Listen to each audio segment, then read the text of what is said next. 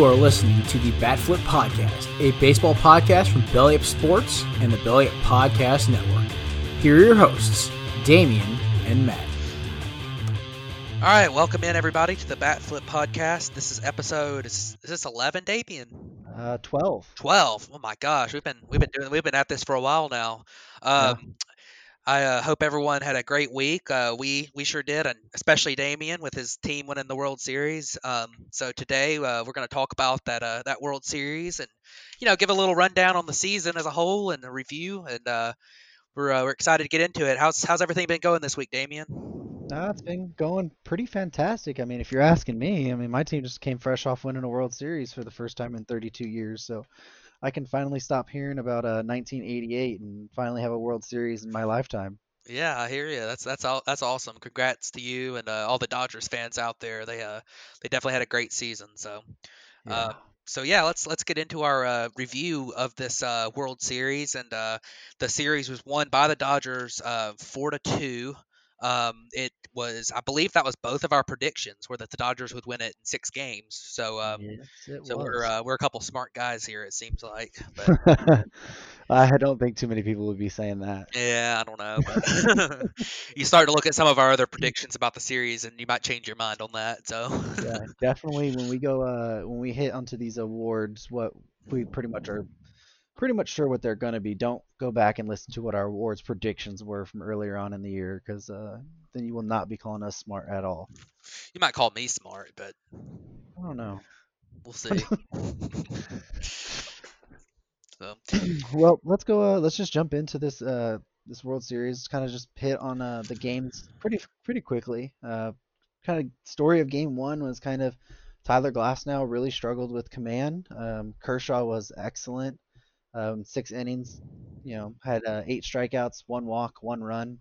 Um, and the really fun fact about that is that Mookie Betts became the first person to ever steal the base, steal the tacos twice. Um, so they do a thing in the World Series where the first person to steal a base, America will get to steal a free taco from Taco Bell on a certain date, which actually happened to be yesterday. But Mookie Betts is the first person to ever do that twice.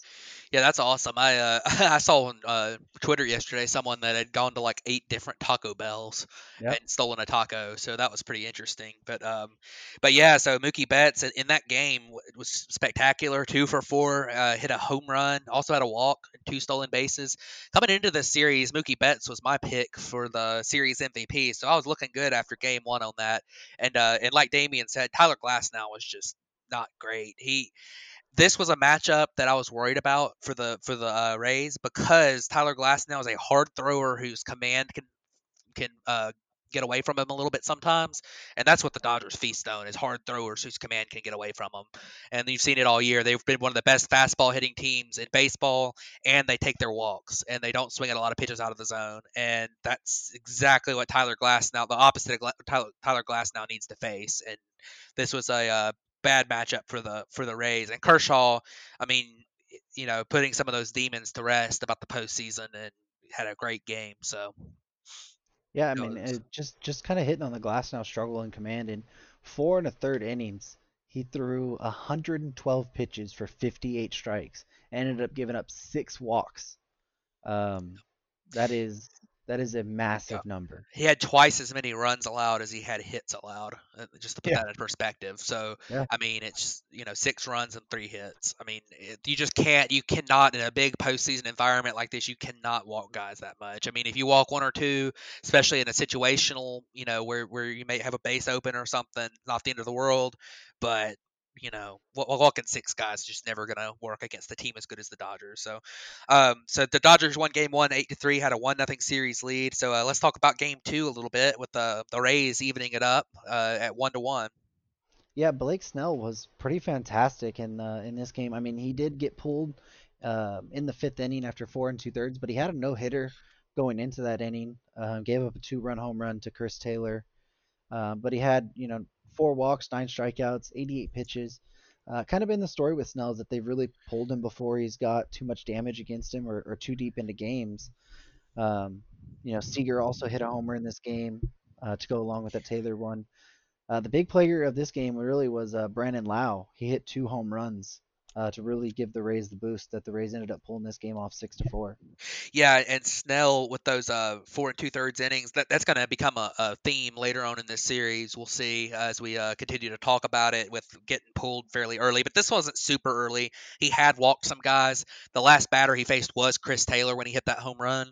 So uh, it, it wasn't this wasn't that surprising. Snell's not hasn't been a guy that's pitched super deep into games. A lot of that by choice by Kevin Cash because Snell, uh, you know, coming off an injury last year where he was he missed part of the season and just um, you know not the best guy going through the lineup a third time right now. So um, but but uh, but yeah, and, and, and another thing to talk about was the Gonsolin and May struggling in this game. Um, you know that that's a theme for the entire postseason. Really, the Dodgers rookie pitchers that were you know counted on to, to put up a you know have a, have a big postseason and, and really put them in that position struggled.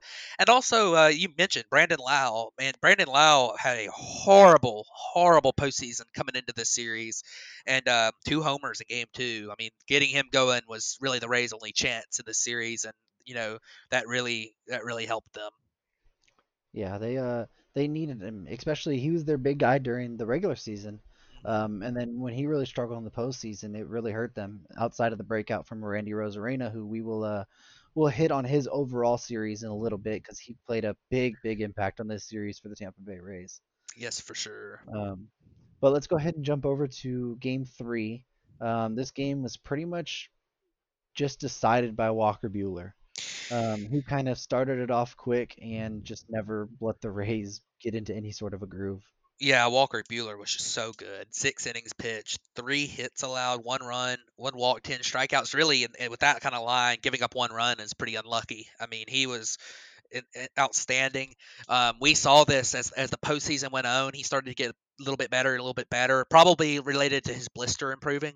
And and mm-hmm. this start, this was his best start of the postseason by far. I mean, he was very, very good.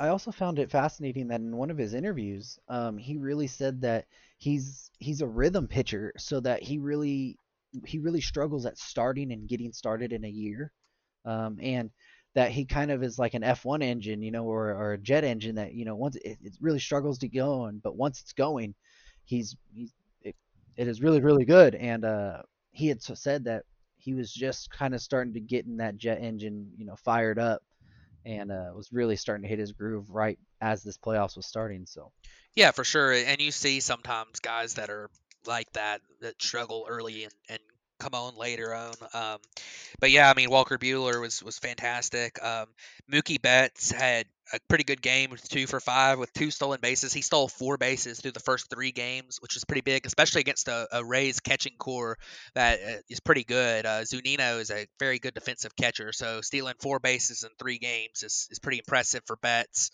Um, and then um, Charlie Morton, uh, you know, didn't have his best start of the season in, in game in game three. No, he really he struggled with command, but he didn't walk people. Um, he only went four and a third innings, gave up seven hits, five earned runs, um, six strikeouts with one walk. Um, you know, he was getting into a lot of three ball counts, uh, and he's also a guy who knows how to, when he's in those three ball counts, to not walk people and do that. So he was putting it in the zone, and the Dodgers were just able to hit it, and that's evident by the seven hits. And he's a guy who never really gets hit around all that often. Uh, and to give up five runs for Charlie Morton, just that, that's very, very unusual. He's a guy who limits damage, and uh, he wasn't able to do that in this game. Yeah, especially as a postseason pitcher, he he's been one of the best.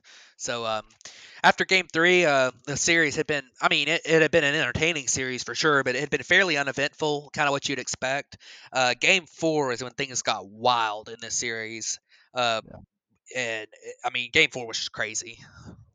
Yeah, this is this is probably the second best game I've ever seen of baseball outside of that Game Five that the Dodgers and Astros had in the World Series uh, in 2017. But this, I mean, it really it started off with the Dodgers getting on the board in the first, you know, taking an extra run into third. Uh, the Rays were able to pull one back in the fourth, and then when the fifth innings, just when all heck broke loose, you know, the Dodgers scored one in the fifth, Rays scored one. Uh, Dodgers scored one in the sixth, the Rays scored three. Dodgers score two in the seventh. The Rays score one. Dodgers score one in the eighth. Shut out the Rays in the ninth or in the eighth, and you're like, okay, well here we go. and then in the bottom of the ninth, the Rays score two and walk it off. Yeah, this this was a just a insane game, and uh, the the big blow that really put the Rays into this game because it was I think it was four to two when this happened, and um, you know a four to two game. Dodgers have a good bullpen. You know the Rays are kind of dead in the water a little bit, and, and uh, Brandon Lowe, who we talked about coming alive a little bit in game two, comes up and hits an opposite field three run homer to uh to, off of Pedro Baez to put the Rays uh, in you know in front.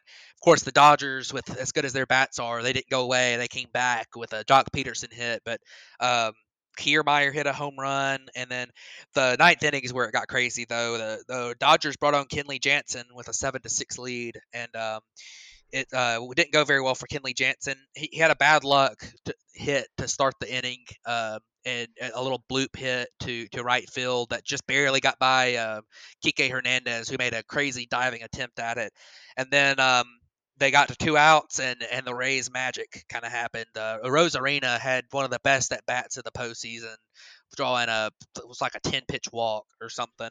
And then brett phillips the unlikeliest of heroes as they would say came up and uh, you know the guy who had had two uh, was either two or three at bats in the entire postseason before this comes up and hits a uh, you know a line drive through the shift and uh, you know the, then all hell broke loose. Uh, chris taylor who was playing center field uh, booted the ball then tried to get, get gather it back up. Of course, the tying run was on second, so the tying run scored pretty easily. I believe it was Kiermaier, and then uh, Arozarena came around and tripped around coming around third base and fell face planted face down on the ground, and the relay throw comes in from Muncy, and it just gets by Will Smith. I think Will Smith was trying to quickly catch it and do a swipe tag because he didn't know Arozarena had stumbled, but uh, the ball gets by him, and Arozarena comes home and scores to give the Rays a huge win in game in game five, four.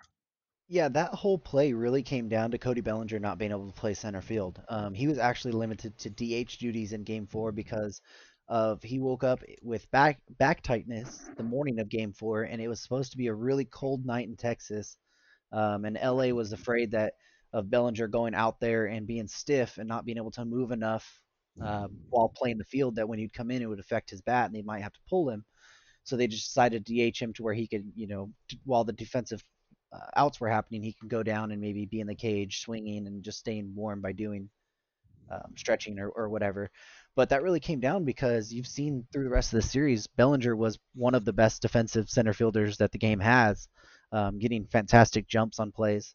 Uh, and Chris Taylor booted the ball to begin with, and then he made a relay throw to Muncy, which was off the plane from home plate, and what Will Smith, you know, kind of went over, didn't think the ball was going to get cut off, was out of position, and then he was trying to rush back, and Muncy didn't think he was rushing back, and like you said, tried to make a quick swipe tag. Uh, it was just a really bad bad play from a team that you don't really know that plays. They play very sound defensive baseball, and that was just a really bad defensive play. Yeah, and and it's part of that, you know, a little bit of, of Chris Taylor, who has played a lot of center field before. Uh, you know, he had, but he had played it a lot lately. Um, you know, he's rushing that play. He's trying to get the mm-hmm. ball up. He's trying to quickly throw it in and maybe make it have a play at the plate or, or have a play to third to end the inning. And uh, you know that that happens all the time. He just he pulls glove up, comes up too quick on it. You know, to that's a very common mistake for an outfielder. Arozarena with, with the most, one of the most aggressive sins of the postseason, because uh, that play probably shouldn't have scored a run. If it was in any other situation, they probably would have held Arozarena at third. But wanting to try to walk it off here was, you know, was part of it. Uh, of course, the you know the relay throw was a little bit off, but I mean, I, I think Will Smith is just you know, there's not much he can do because he doesn't know that a Arozarena fell down. I mean, he right. just doesn't know it, and he's trying to quickly do it because he knows it's going to be a close play.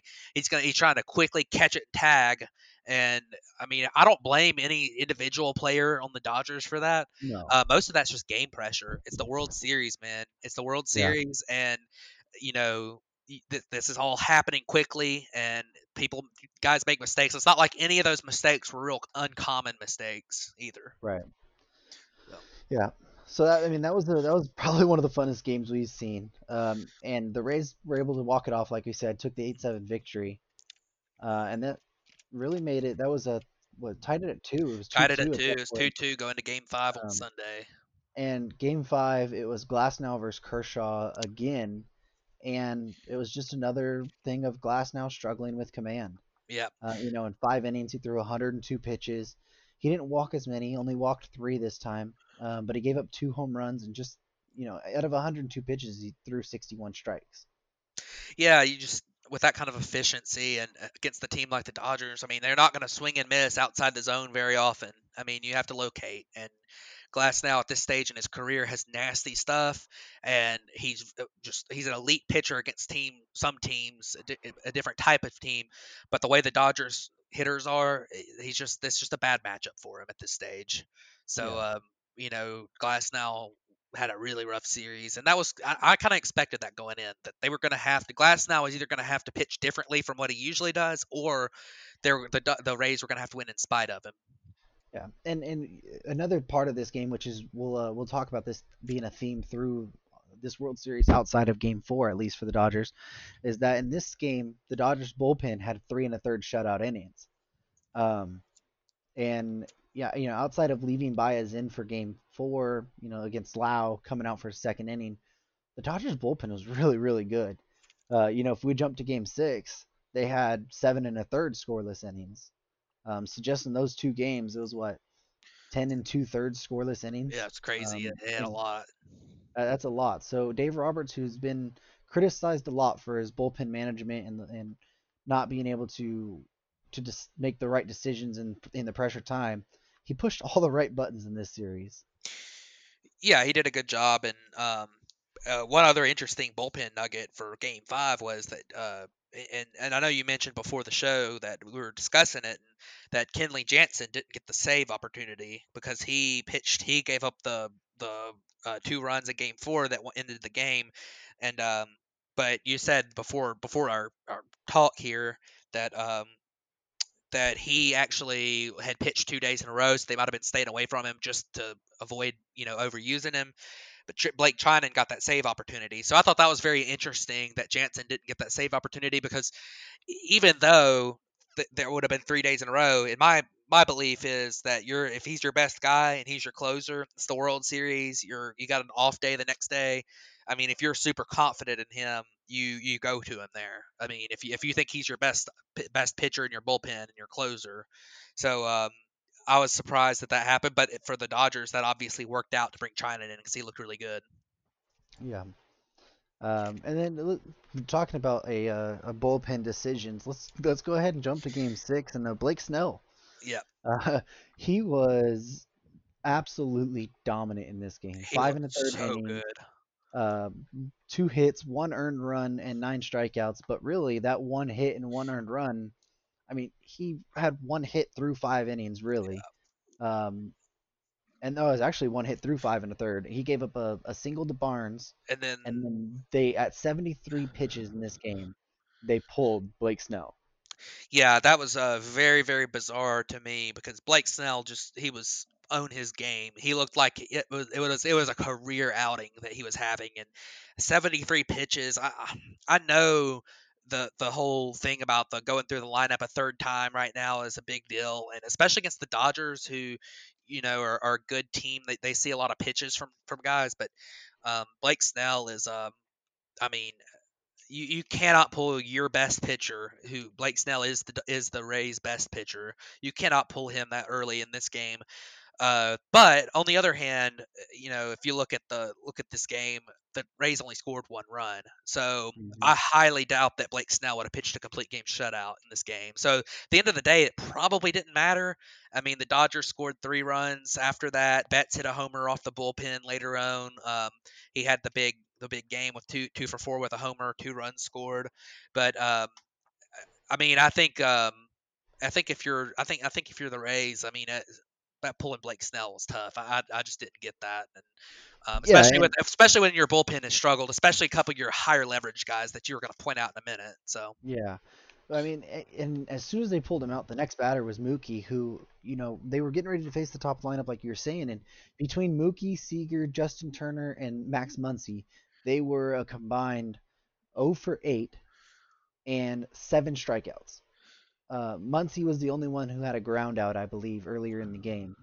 So Yeah. it's not like Blake Snell was getting hit by those guys. I mean, he was dominating them. Uh, and as soon as they bring it out, Mookie hits the double, um, and then they get a wild pitch that scores Austin Barnes and brings Mookie to third. And then that sets up one of the most insane base running plays that I've not not plays, but just man, I the jump that Mookie Betts gets and scores on a ground ball to first base against a pulled in infield. I mean, that was I've watched Mookie all year long, and that blew me away. Like that play is something that you don't see 99% of the league make. Yeah, Mookie's. I mean, he's a great base runner and he's a great player. So uh, he's gonna do stuff like that that really blows you away. And um, of course, um, you know, at the end of the day, uh, you know, a bullpen for the for the Rays that struggled. You know, Betts ca- coming alive in that game. I mean, it, you know, it, it was a great it, it was it was a great series and uh, you know, great win for the Dodgers there in Game Six to close it out. Yeah. Uh, and and just a little fun fact about the Dodgers in this series. So, uh, they're two out RBIs in this series. They scored a total of 32 runs um, in this these six games. 18 of them were scored with two outs. That is 56% of their runs in this World Series were scored with two outs. Yeah, that's that's a that's an impressive number. I mean, you know, two outs is when you, you really have to. That, that really shows that your team, your your hitters are all locking down and really focusing, um, and not trying to do too much. So um, that's um, that was a big stat this series because the Rays, I, I believe, struggled with two outs runners in scoring position, that kind of thing. So Yeah, uh, and and like Matt was saying a little bit earlier, just hitting on some of the you know the Rays, like we said coming in, they had a fantastic bullpen, and uh, y that their pitching was their strength, and that they were going to have to win with that pitching being being very very good. And three of their high leverage relievers really weren't. Um, Nick Anderson, who had been their closer for most of the year, he had a nine ERA in this this World Series, which was it it equivalent out to three innings pitched, five hits, three earned runs. Um, their big lefty Aaron Loup had a 7.71 ERA, which was two and a third innings. He gave up two runs. Um, and Pete Fairbanks in four innings, he gave up six hits and three earned runs. Those are three big guys that, that really, really, really cost the Rays this series. yeah, you just can't if your bullpen arms struggle like that. You just that's just not going to work out. And that's one thing that you kind of saw throughout the postseason is that even with, especially in some of the earlier series where the they were having no off days, they of course had off days in this World Series, but um, you know, you throw out guys that it's almost like you're it's almost like that whole seeing a pitcher a third time thing. You throw out bullpen arms, and, and this team has seen them. You know, at, at least every player's probably seen them at the point that you're throwing a guy for the fourth or fifth time. So I mean, you, you get down to the end of it, and this was especially true in the Braves Dodgers series, but in this one too, I mean, the they, they they were they were seeing the ball well off of some of these relievers later on, and and the relievers, of course, getting worn down a little bit, and the fact that the Dodgers were a bad matchup for this bullpen. You know, everyone talked all year about how the Rays had a stable of guys that could throw 100 miles an hour. That was a quote from Kevin Cash. And you talk about the fact that the Dodgers hit fastballs extremely well and they don't strike out on pitches out of the zone. So uh, that's a bad matchup when you're throwing all fastballs and you're throwing a lot of pitches out of the zone to try to get chases too. So um, it was a bad matchup at the end of the day for that bullpen from the get go. And um, uh, you know, just just a good job by the Dodgers in the series. I mean, they were the best team in baseball, and you, just you had to, you know, they they buckled down and played through all the pressure, and uh, were able to get it done. Yeah. We uh we wanted to before on our last episode we gave our World Series picks, which we both picked the Dodgers in six. Uh, but we also tried to guess who the MVP would be. Uh, and you picked Mookie Betts and I picked Justin Turner. Well, the MVP actually ended up being Corey Seager. Um, he carried it on over from the NLCS and was amazing again in this series, batting 400 with a, a 5.56 on base, 700 slug, uh, two two home runs, five RBIs, six walks, and 20 at bats. I mean, eight hits, seven runs. I mean, he just did it all in this series. Yeah, Corey Seager was great. Um, I had picked Mookie Betts, and he had a good series, uh, 270 uh, average, 321 or 269 average, 321 on base, uh, 577 slugging. He had those four stolen bases in, in the first three games, which was uh which was pretty nice. That that really is a and he had that great base running uh, you know play that you talked about in Game Six. Uh, a couple homers, hit a home run in Game Six. Um, Betts had a good series. I mean, he wasn't just out. He, I mean, he was outstanding for sure. I mean, if anytime you have somebody with a 900 OPS and and everything, that's outstanding. But he wasn't quite like you know MVP, World Series MVP level, but he was really really good. And um, and then uh, I mean, Justin Turner, your pick had a good series too. Yeah, he had two home runs, two RBIs. Uh, you know, batted 320 with a 346 on base. Had four doubles, um, which has kind of been the story for Justin Turner this year.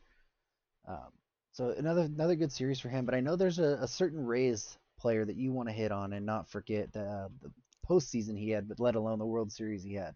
Oh yeah, um, you cannot talk about this postseason, even though the Dodgers were the team that won, without talking about Randy Arozarena. I mean, this guy, rookie, comes into the postseason and just I, he hit what ten home runs in the postseason. I mean, it's like just throw your notes away. Just I mean, there's no way that this guy wasn't anything less than spectacular. Hit uh, in this series specifically, hit went eight for 22 with three homers.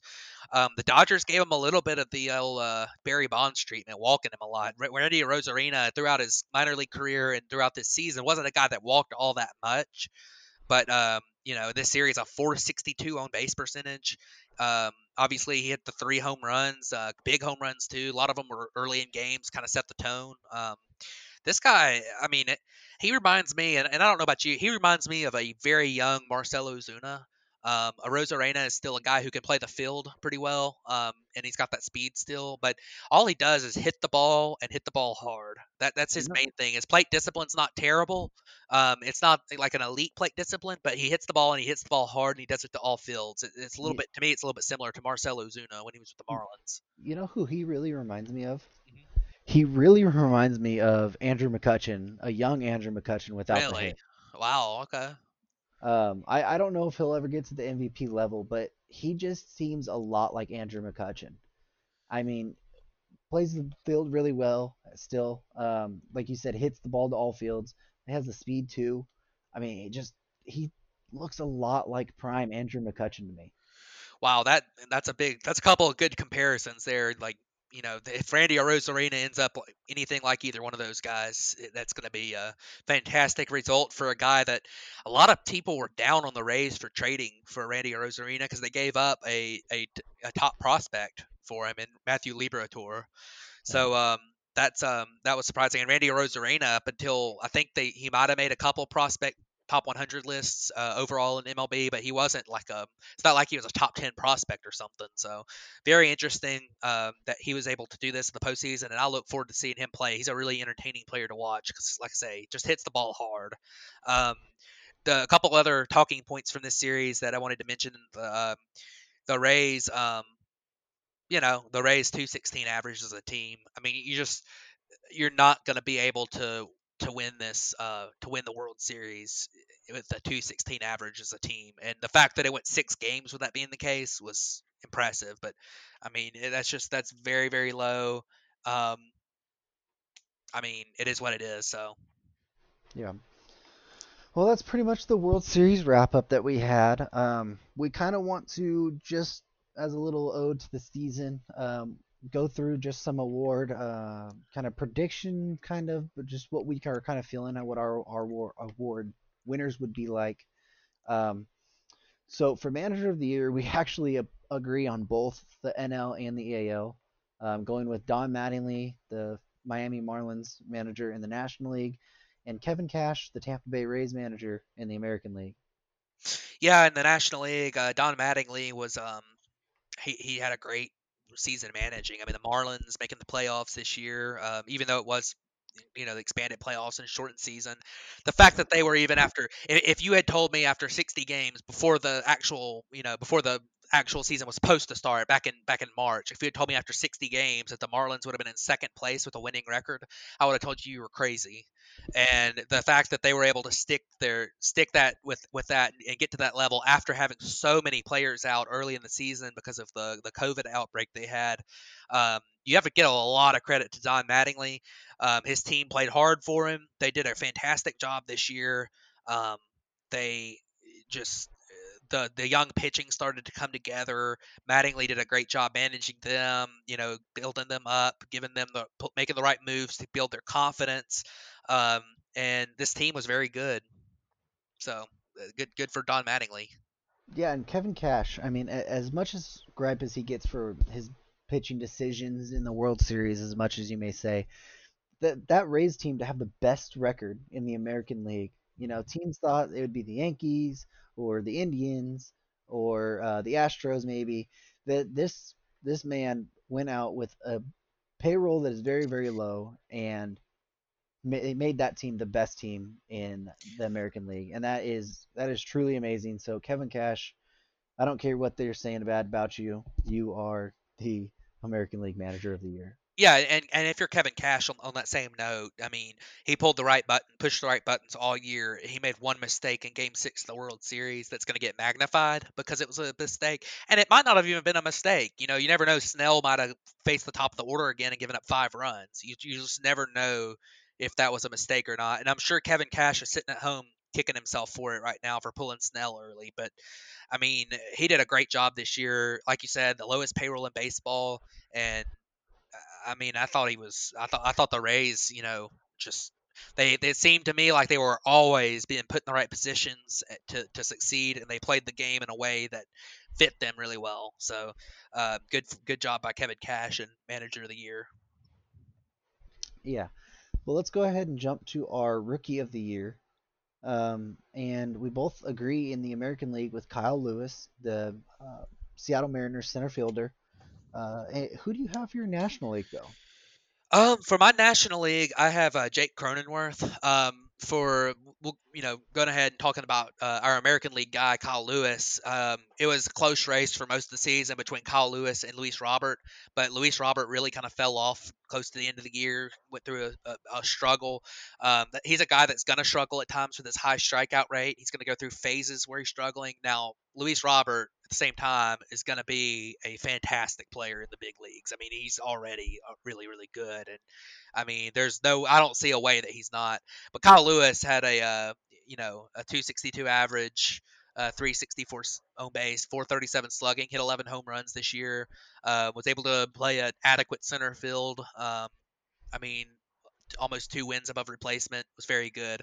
So my uh, NL Rookie of the Year is Jake Cronenworth from San Diego. Um, he had a great season. Um, you know, played 54 games. He's on, honestly kind of a, a, throw in in a, in a deal with the uh, with the Rays. So you know, imagine if the Rays had kept Jake Cronenworth, what what might have been for them. But um, you know, obviously with them having so many middle infielders, it was a, a thing where Cronenworth was kind of a, a luxury to have, but uh, had a great plate discipline numbers for him. Nine nine walks, nine percent walk rate, sixteen percent strikeout rate. Those are very very good numbers. Uh, 285, 354, 477 slugging percentage.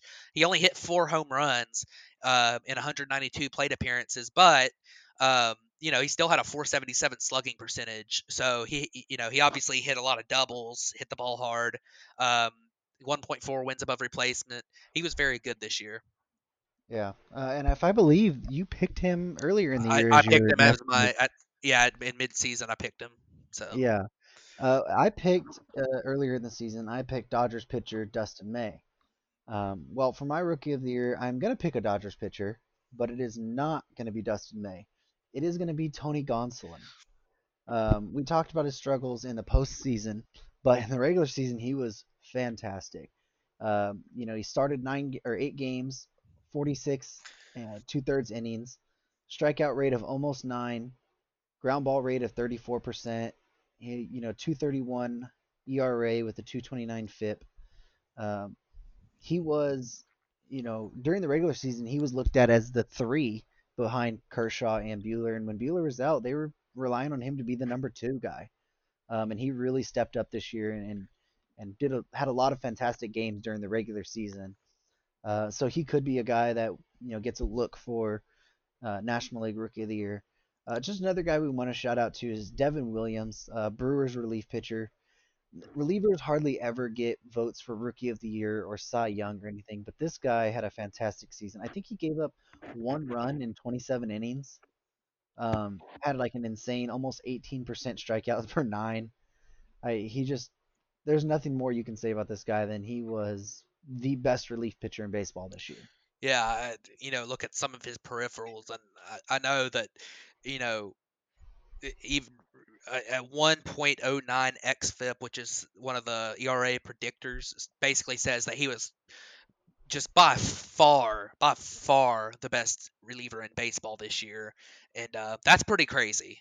So, uh, and uh, you know, that's one of the lowest numbers I've ever seen after a guy who pitched 27 innings. So, uh, Devin Williams was good, and, and also, uh, you know, shout out to Ian Anderson, the Braves pitcher, um, and, and Sixto Sanchez. Both of those guys came in and solidified rotations that, you know, and had did really well. Where you know those are two two teams that really needed it in their rotation, and that Braves would not have made the NLCS without Ian Anderson, and the Marlins wouldn't have made the playoffs without Sixto Sanchez. So while those guys are a little bit behind the others uh, when it comes to Rookie of the Year for for various reasons, those are two guys that I wanted to shout out as well. Yeah. Well, go ahead and jump over to Cy Young. Yes. Uh, so I know that. I mean, the AL Cy Young is just we we both know who it's going to be and uh, who we both pick the same guy. Everyone picks the same guy. It's Shane Bieber. I mean, what what else can you say about him? I mean, the guy was just absolutely incredible this year. Um, you know, 14 strikeouts per nine, 2.4 walks per nine. Um, I mean, he, he honestly got a little bit unlucky on his home run balls too, on, on his fly balls. 15% home run per fly ball rate is, is a little bit high. Uh, but my gosh, I mean, a 163 ERA, and he pitched 77 innings, led the uh, led the AL in pitching wins above replacement by a long way. In fact, Zack Greinke was number two in the AL in pitching WAR at 2.1, and Shane Bieber Shane Bieber had a 3.2. He was over a full win better than the number two guy in the AL. That's just incredible. That's just incredible. Yeah, that is that is pretty amazing for Shane Bieber. So, but uh, our NL, uh, I know we have a little bit of a disagreement on. Um, so I'll, I'll let you go first with the NL. Yeah, for the uh, National League Cy Young, I am going to go with Trevor Bauer. Um, I he had such a fantastic season, 73 innings uh, and 11 games started, a 12.33 strikeout per nine, uh, 2.1 walks per nine, you know, a 215 batting average on balls in play. Um, left 90%, almost 91% of guys that got on base, he left them on base. Um, you know, a 12, a 12% home run fly ball rate. He had a 173 ERA with a 288 FIP. Uh, I mean, Trevor Bauer, we saw glimpses of this, especially back. I want to say it was 2017, oh, 20, 2018. I think when he had the he had a really good season and kind of got banged up at the end of it. It was 2018. Yeah, he I yeah. think he broke his shin, didn't he? He had a like, weird. He had an injury late the season. I don't remember what it was, yeah, but it was something like three quarters of the way of the season. He was the hands down American League Cy Young, and he got injured, uh, and and wasn't able to get the amount of starts that he needed. But he at that point we all thought he would be a Cy Young, and he's shown that again this year that uh, he's just as good as we thought he was after struggling last year. But Trevor Bauer, to me, I mean, he's going to be a free agent this year, so free agent year really, you know, jacked his stock up and uh, it's going to be pretty fascinating to see. We'll, we'll hit on him uh, in future episodes, but for sure he's a he's my Cy Young pick. Yeah, and you, you can't go wrong with Trevor Bauer. Um, I went ahead and picked Jacob deGrom because I think Jacob deGrom with you look at some of his his peripheral stats and his uh, you know combining that with his ERA uh, was incredible, and he doesn't get quite as much attention because of playing for the Mets and the Mets, you know, missing the playoffs again. But um, you know, 13 stri- to 0.7 strikeouts per nine as a starter, um, very close to the number that Shane Bieber, the insane number that Shane Bieber put up with the strikeouts per nine. Um, you know, obviously limiting walks. Um, he got a little bit unlucky at times with balls in play. Um, had a uh, 238 ERA, which isn't quite as good as Trevor Bauer's, but it's still very good. Um, and uh, you know, 2.6 wins above replacement. I just to me Jacob deGrom is I mean, if if I would if I wanted a guy that went out there tomorrow to put on the mound, it would be Jacob deGrom. And this is a case where these stats are so close with these three that I mean, especially in a shortened season, you know, I, I really liked Jacob deGrom. The other the third three being Yu Darvish, who was incredible this year as well. Um, I really liked what Jacob deGrom did for the Mets, and and you know, on a team that wasn't that great, being able to put up the numbers he did was, you know, just very good. So, uh, I I pick him again. I mean, he's won two in a row. I would have I would have given him a third in a row. So. Alrighty, well we'll jump over to our MVP. Um, we have a little bit of a of a, a disagreement in our N MVP for the AL. Um, the NL, it's it's hands down, it's Freddie Freeman. Uh, we had a little bit of a debate before the show about Freddie Freeman to Mookie Betts. Um, that the the conversation should be a lot closer than what the vote is gonna be. Um, but Freeman is is the MVP. He hands down this year, and I'll let you go ahead and talk about him because I know uh, you were able to see what he did day in and day out. Yeah, um, when you talk about the Freeman versus Betts versus Tatis was still kind of their thing. Tatis didn't have a great September, so he kind of fell down just a little bit. But um, the Freeman versus Betts thing is, I, I think, I think Betts was close to Freeman this year, but I think it wasn't. I think it was uh, uh it's going to be a situation where everyone is going to kind of debate those two a little bit. All the voters and everything are going to debate the two a little bit, but almost all of them are going to decide on Freeman because they, they are close enough to where it's a debate. But Freeman's obviously the, the correct pick out of that that debate. Freddie Freeman just his plate discipline numbers took yet another step forward, and they were already good. I mean, he only struck out 14% of the time this year, which for a guy who is typically more of an 18 to 19% strikeout rate, a 5% dip is huge. Started walking a lot more. Um, he hit 341 this year with a 462 on base. I mean, he was almost getting on base one out of two times, a 640 slugging percentage. He had a uh, Mike Trout esque 187 WRC plus. Uh, hit the ball very hard. In fact, I think he was, you know, maybe number maybe number three on the uh, out of all the you know top 30 or so players on uh, average exit velocity. Um, 3.4 wins above replacement. Um, he obviously his defense his defensive uh, metrics because he's a first baseman are going to be just a little bit lower. But as a first baseman, he was elite. Um, he had a 15 UZR per 150, which is in the elite category, uh, one of the defensive metrics, and um, he uh, he was also a, a, pretty good base runner for a first baseman. He's a big guy. You know, you wouldn't typically think of Freddie Freeman being a great base runner, but I mean, he was about average as a base runner this year, which was pretty impressive. Um, so I thought Freddie Freeman just had a a monster year. 53 RBIs in 60 games too. And RBIs aren't a stat that's talked about quite as much anymore. He played all 60 games and 53 RBIs in 60 games. I mean that's a pace for you know almost 200 that's just insane. Yeah. He he was very very good this year. Um and he he he should absolutely be the NL MVP uh so who do you have in the American League? In the American League, I have uh, Jose Ramirez. Um, I think it's a close race between him and maybe even his teammate Shane Bieber. But um, I think that uh, you look at Jose Ramirez's numbers, and I mean, he went off in September and brought his season line to a just crazy number. Uh, 17 home runs, which was, I believe, second in the maybe third in the American League. I think it was second in the American League behind Luke Voit. Um, but he hit. Uh, you know, his plate discipline numbers are, are very good. Um, he had a 292 average, a 386 own base percentage, and a 607 slugging percentage, which comes together to be a 163 WRC plus. This is a guy that got a little bit unlucky too on balls in play. He only had a 294 batting average on balls in play, which is, you know, a little bit below the league average, or maybe right at the league average. So for a guy who hits the ball pretty hard and everything, that's uh, a little bit surprising to have that that be his batting average on balls in play. But um, this is a guy that uh, you know in a, in a he does everything. He's a good base runner. He had ten stolen bases, um, and his uh, his defense was very good at, at third base. So. Um, 3.4 wins above replacement, which equaled the the major league high, and with Freddie Freeman, uh, Jose Ramirez, Indians wouldn't have been there without him.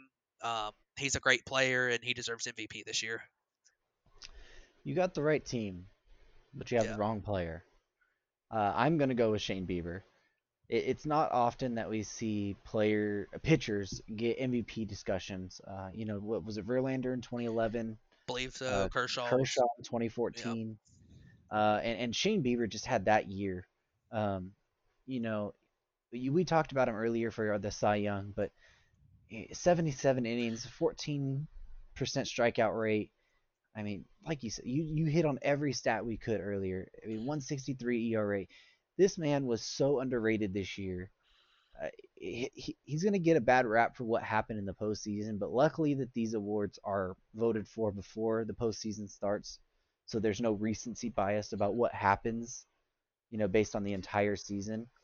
But Shane Bieber, I mean, he absolutely was the best player in the American League this year. Uh, you know, anybody, any show you listen to, anything you watch baseball wise, was always talking about how Shane Bieber, Shane Bieber, Shane Bieber, and he was the best player, you know, playing. And every time you he started, you had to tune in. And I, I just think that in a year that is so weird, and that you know the offensive numbers, it's close to what Shane Bieber did. The historic numbers of what he put up on the pitching side should absolutely get him a nod for MVP. Yeah, and you know it's hard to argue with that. I mean, Shane Bieber was spectacular. Um, you know, a couple other kind of honorable mention guys. Uh, Anthony Rendon did really well in his first year with the with the Angels. Uh, had a had a good season, 156 WRC plus, had a 286 average, uh, had a 418 on base percentage, uh, drew a lot of walks. Uh, Jose Abreu had a great year for the White Sox. He uh, he hit 19 home runs, which which was second in the American League. I knew I was forgetting somebody. Um, so he he had a he had a fantastic season. Hit 317 this year. Um, so uh, that was a very good uh, very good year for him. So those are guys who will probably get some votes come you know awards time. So Well, that pretty much wraps up all of our awards predictions, um, and we've already done our World Series one. So, Yeah. well, at the end of this episode, we kind of just wanted to give each other, you know, a minute or two, just to kind of give us what your thoughts were on this weird and kind of awkward season that was the 2020 MLB season, um, and even what the playoffs were. So, I'll go ahead and let Matt start. Yeah, um, I tweeted from our account the other day, um, the the Batflip podcast at the Batflip podcast on Twitter, and I said uh, just a shout out to Major League Baseball and the Major League Baseball Players Association for being able to put this together. There was a lot of doubt for a long time that we were even going to have a season this year, which um, you know it, would have been would have been bad. I mean, it, it would have sucked to not have a baseball season at all but um, they were able to come to an agreement and uh, figure out the protocols. And while there was some bumpiness with the COVID situations and the Marlins and the, and the Cardinals situation, and um, you know, there were some weird moments with when it came to that. Um, we had a successful season. I mean, we we got to crown a champion, and uh, congrats to the Dodgers. Congrats to all you know, Damien, to you and all your Dodgers fellow Dodgers fans. Um, we had some great a great postseason moments. Uh, you know, you had the uh, you know big walk offs, and you had uh, you know teams that weren't supposed to be there this year that got there and were able to win series, and um, it was it was fun. Um, I think um, you look at the play around the league; it was about as good as you could have expected for a season where you had such a weird spring training and a weird like uh, a weird lead up, and uh, you ne- you didn't know. I mean, you had some guys who didn't know if they were going to be playing. You had some guys who had a really hard time being able to keep up with all their workouts and their off-season training after after spring training at home and all the quarantines and lockdowns and everything. It was very difficult, but we got to see uh, the best team won in the Dodgers. They were predict- predicted to be the best team coming in. They were the best team all year. They had the best record and they won the World Series. You got to see uh, some, you know, uh, the the good teams come to the come up at the end. Uh, you got to see some cool moments, breakouts from the Padres, the White Sox, both had you know breakout years. The Rays making the World Series with the lowest payroll in baseball, their first appearance since 2008.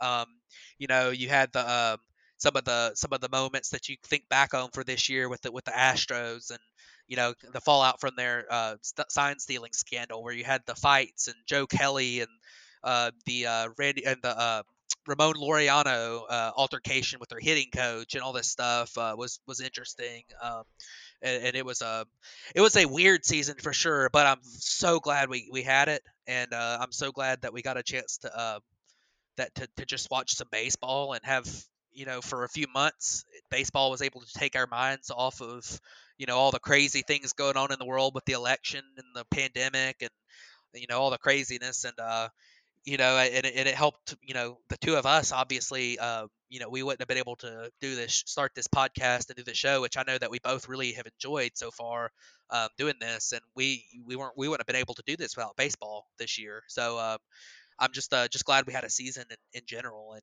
you know had some really fun moments so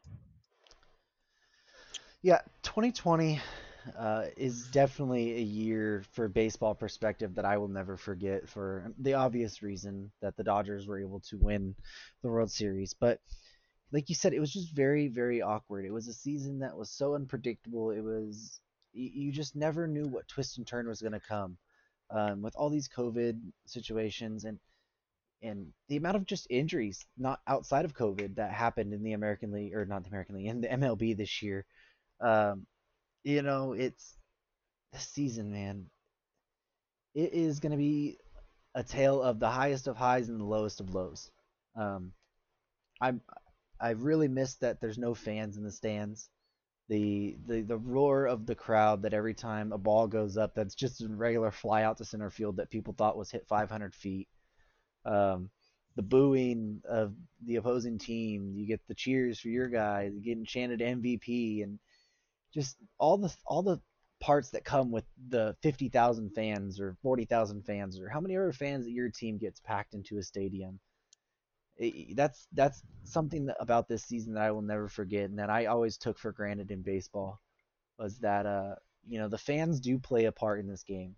Uh as much as you don't think that they do, the the energy swings that come from having fans and the, the players having to hype themselves up this year uh, it was just it was really awkward. Um, you know, shout out to all the how the broadcast teams made, you know, the the fan noises from the MLB video game or how they put fake uh, Fox put fake uh, people in the stands like it was a video game as well. It was it, it's it's a weird year that you will never forget for reasons like that. Um, and and the way the MLB was able to put this together and and bring us baseball and, and give us part of this healing process for this for the the nation to have something sense of normalcy um, and we'll get into it a little bit later and i know people have different perspectives of it but it came out today that or, or yesterday that the league lost over three billion dollars this year putting this season together um, and that might not seem like a lot when you think about millionaire owners and billionaire owners and stuff but that is a massive, massive number that is going to have an effect on baseball for many years to come. Um, and for for that price to be paid to give us this sense of normalcy with baseball this year, I, I don't think it's something that needs that should go unnoticed. Um, so I, I thank everybody for for allowing this 2020 season to happen and for you know all the protocols and everything that was put in place to allow this to happen. But let's not let's not forget the amount of people that put their time and hard-earned money into this thing that you know are really suffering some humongous losses this year. Yeah, for sure. Um, so um, it, has been it was an interesting season, and um, you know I hope we never have to do it again. I mean that's kind of the way to put it. At the end of the day, you know we we had a we we ended up having a season. We hope. Um, you know, we hope next year uh, we we get to uh, we get to come out and have a uh, you know full crowds and you know it's possible that we don't have full crowds from day one. But uh, this season like you say this is going to have a long term lasting effect i believe for or maybe not long term but for the next few years. Um, and and we're starting to see that already with free agency which uh, is a good segue into um, you know the end of our show because next show will be on sunday and we will be talking free agency and this off season coming up which is uh, going to be a very interesting off season but for a lot of different reasons. I mean, there's going to be a uh, you know a lot of surprises, I believe, this off season. Uh, we've already had some surprises, which we'll uh, we'll hold off on for now, but we'll we're gonna we're gonna get into that pretty big on Sunday.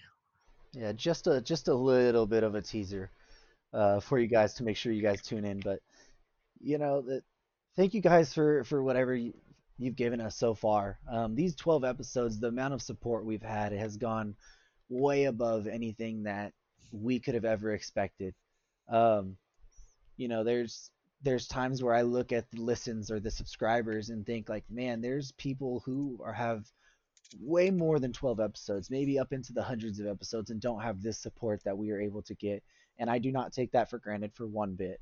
Um, I, I, I can speak for myself, and I believe Matt wants to do this as well. We want to find a way to get you guys more involved in the show, um, whether that be you know surveys or question and answers during the off season or or finding some way to do free agency predictions with you guys where you can just put a team in and you know for a certain player uh, we want we want to find some way to get you guys more involved because that's just going to make this even even funner and, and, allow you guys to feel that you have you know you have a stake in this. Uh, we don't want to be a normal show that doesn't listen or doesn't want to bring the fans in. You know, we want you guys to be just as big a part of this as we do. Um, so thank you guys for the support so far, and make sure just to follow us, uh, follow us on everything, and and just help grow this thing because you know we're having a blast doing this and this off season it, it's going to be weird but we're going to put our time and effort into helping this show be even better and grow yes we, we will be here all off season uh, every week um, you know we'll have some different topics um, we're hoping to get some guests coming up here soon and uh, so keep your uh, you know keep your eyes open for that and keep following us and uh, we'll we'll you know let you know when that time comes we, we, any anytime we get a confirmation on something, we'll, we'll give you a heads up, and uh, we're um you know we're excited. We're gonna keep keep keep doing this this off season. We're gonna do every week, and uh, we've got you know some ideas for for different things and you know we're not just going to talk about what's going on during during this off season because sometimes it will be slow during the off season but we've got all kinds of stuff we can talk about on the show and uh, just about some you know just about baseball in general and because um, we love the game and we love the way the game the way it is and uh, we think that it's going to be a uh, we, we can't wait to keep it going here. So we're uh, with that being said, we will uh, we will see y'all on Sunday um, for our free agency preview. And um, this has been the uh, Bat Flip podcast. I hope everyone has a great week. Yep. See you guys.